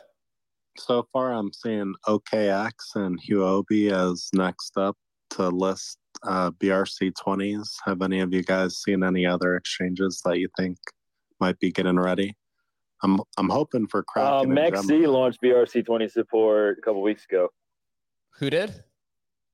Uh, MEXC, Uh, and they actually have futures on it too. So uh, shout out to them for letting me uh, burn some liquidity.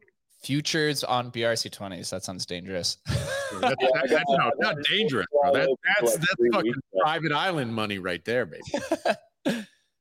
oh my god, look at this chart. Look at that line, bro. Look at that line, straight down, bro. Straight down.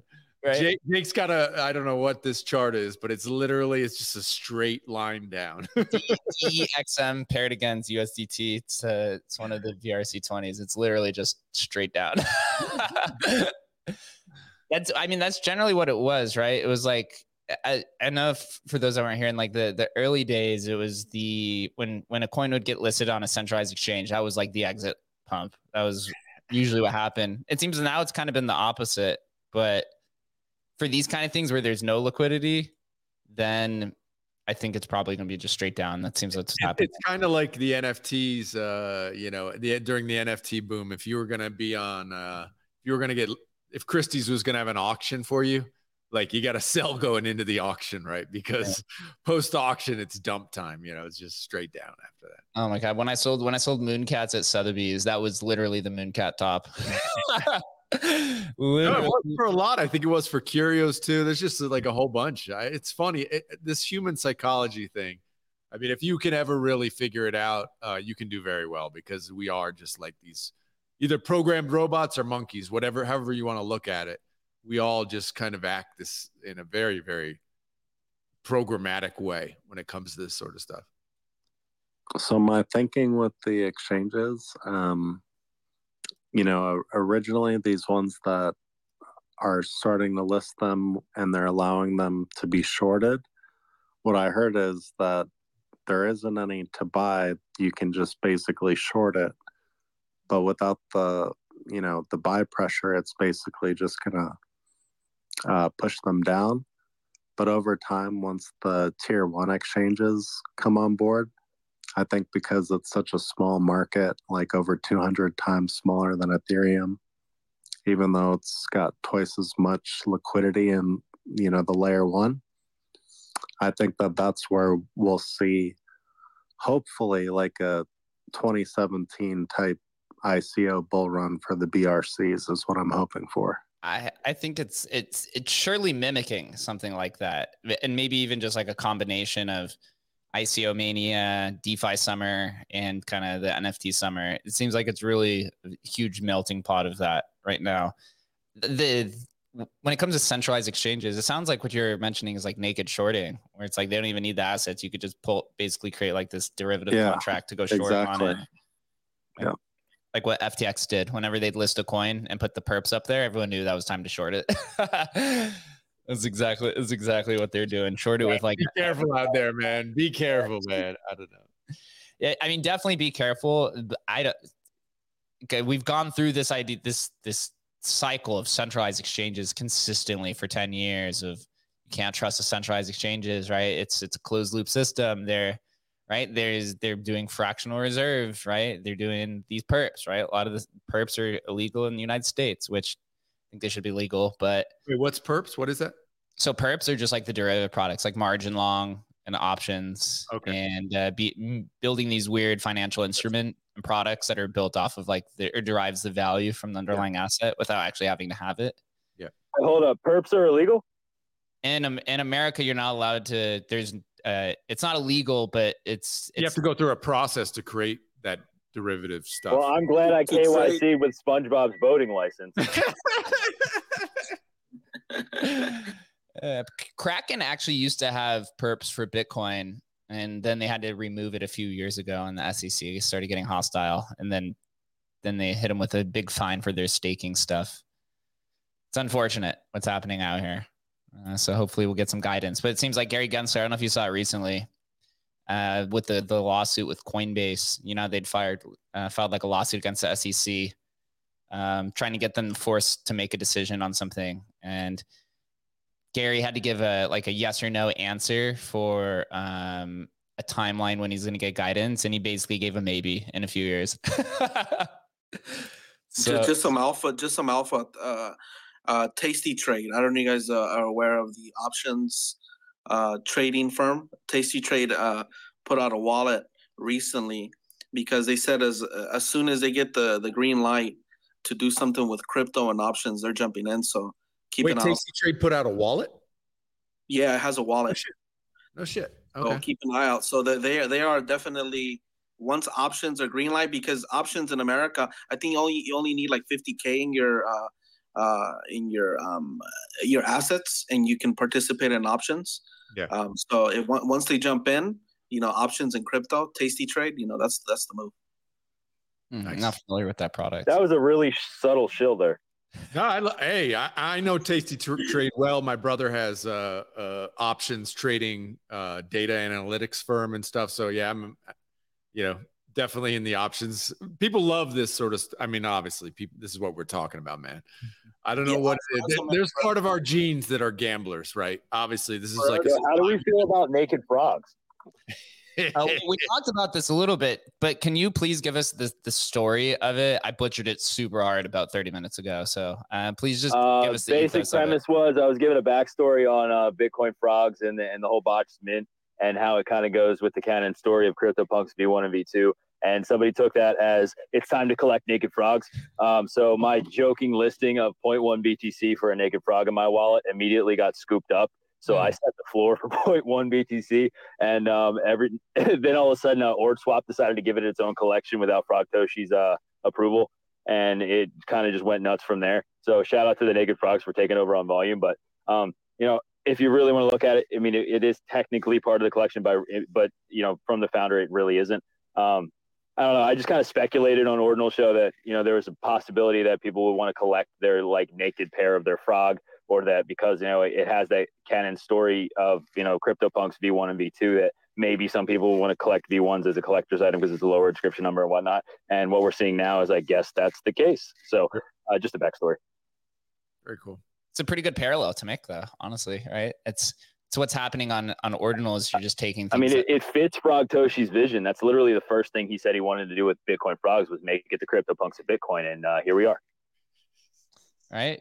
At least there's no, uh, yeah, no contract vulnerability. Does is the community backing the whole V1 thing, or is there any Oh, terms there, of it was an internal absolute conflict? shit show. Um, yeah, there's a lot of uh, yeah, uh, you know, damage control going on the first night, and I think uh, over the past 24 hours, we've seen it kind of just be accepted as an inevitability. If it didn't happen now, it's probably going to happen a few months from now when somebody else figured it out or brought it up. So at least it's kind of like we ripped the band-aid off now and uh, just see where it goes.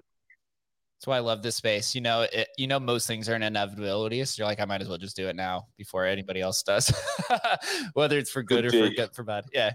On the Ordinal show, right? Like we specifically have tried to cultivate this like kind of news sh- type show with like it's not an alpha show, like it's a news type show.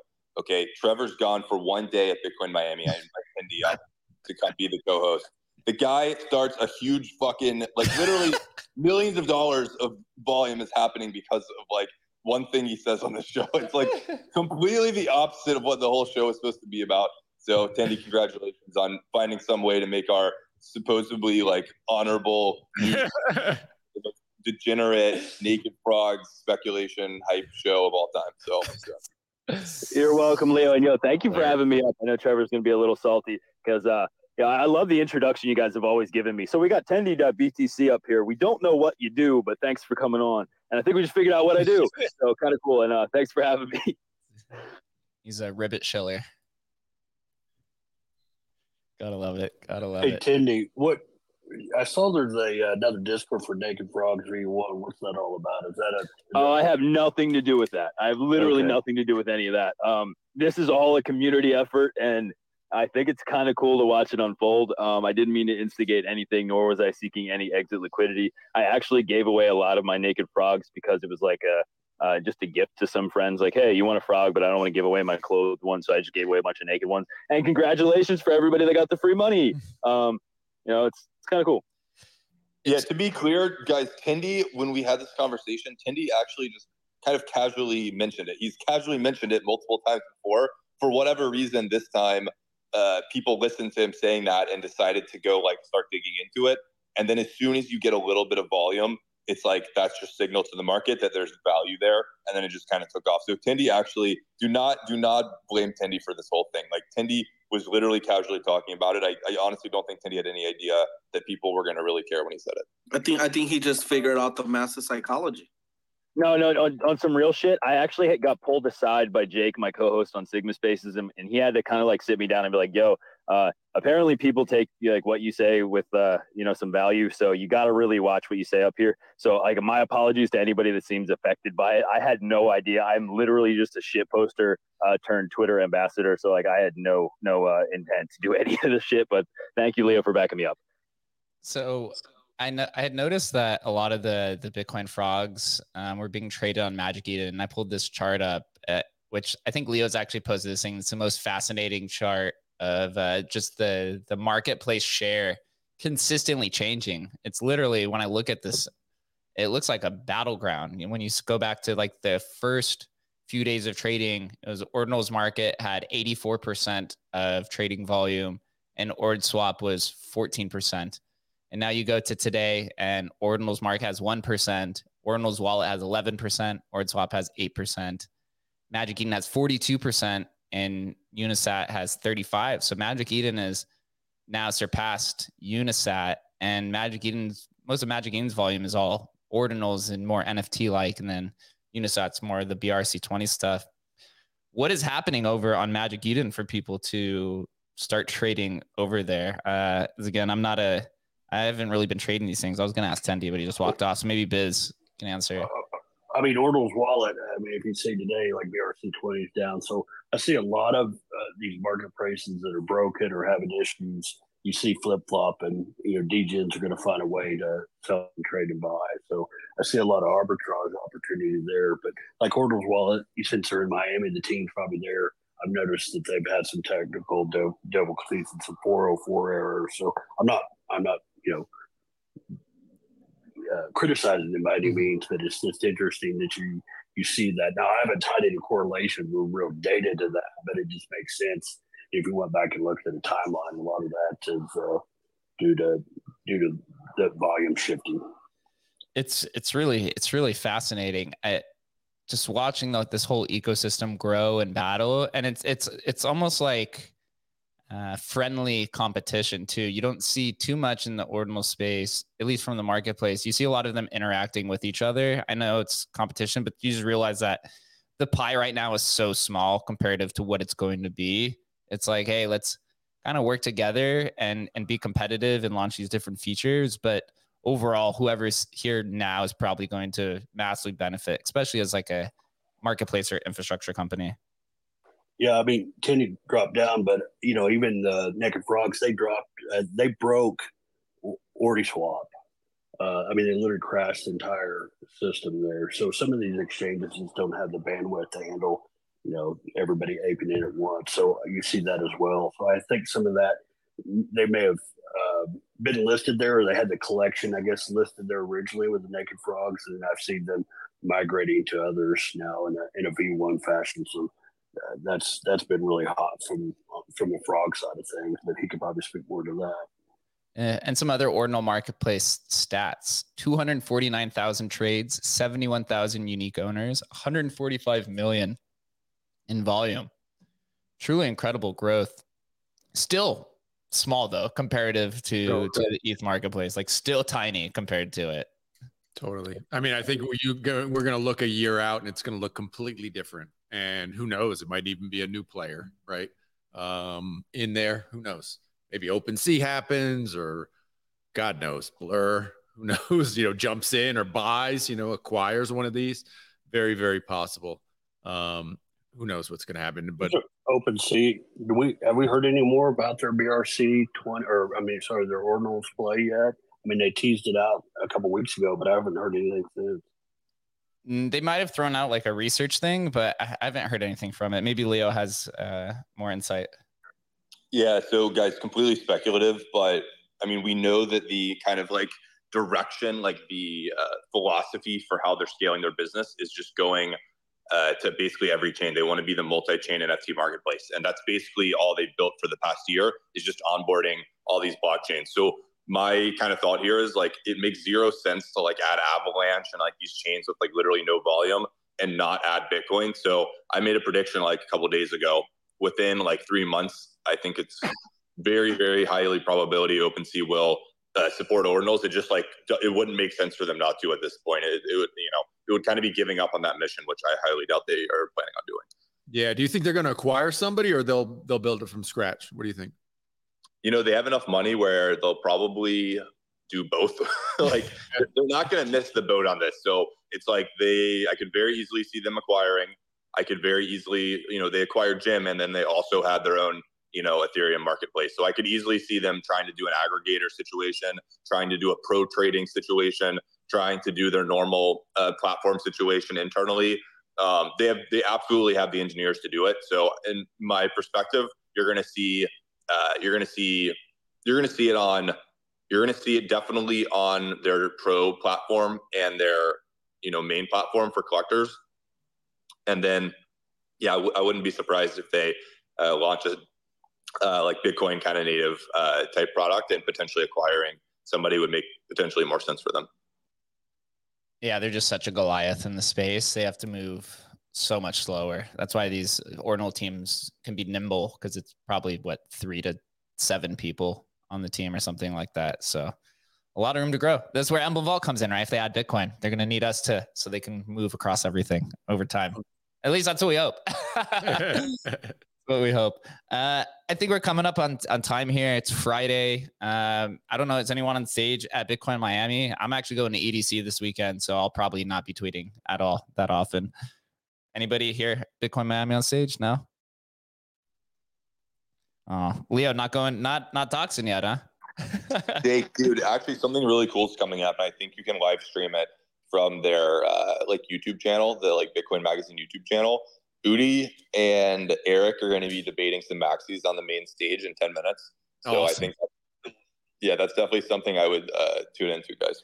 Fantastic. Yeah, I'm gonna I'm gonna definitely watch that. Got some time before that. Uh, Adam, any last words before we close up? Episode 18, dude. Can't believe we've done this 18 weeks in a row already. Bro, it gets more exciting every week, man. There's so much going on. It's literally head spinning trying to keep up with everything that's happening in the space. Uh, I don't know how to do it effectively. I can't imagine most people do, but uh, trying to pick a lane of of what we're working on, but it's hard, man, because there's so much amazing stuff happening right now. Um, again, as always, just blessed to be here and be a part of this amazing stuff. Yeah, same here.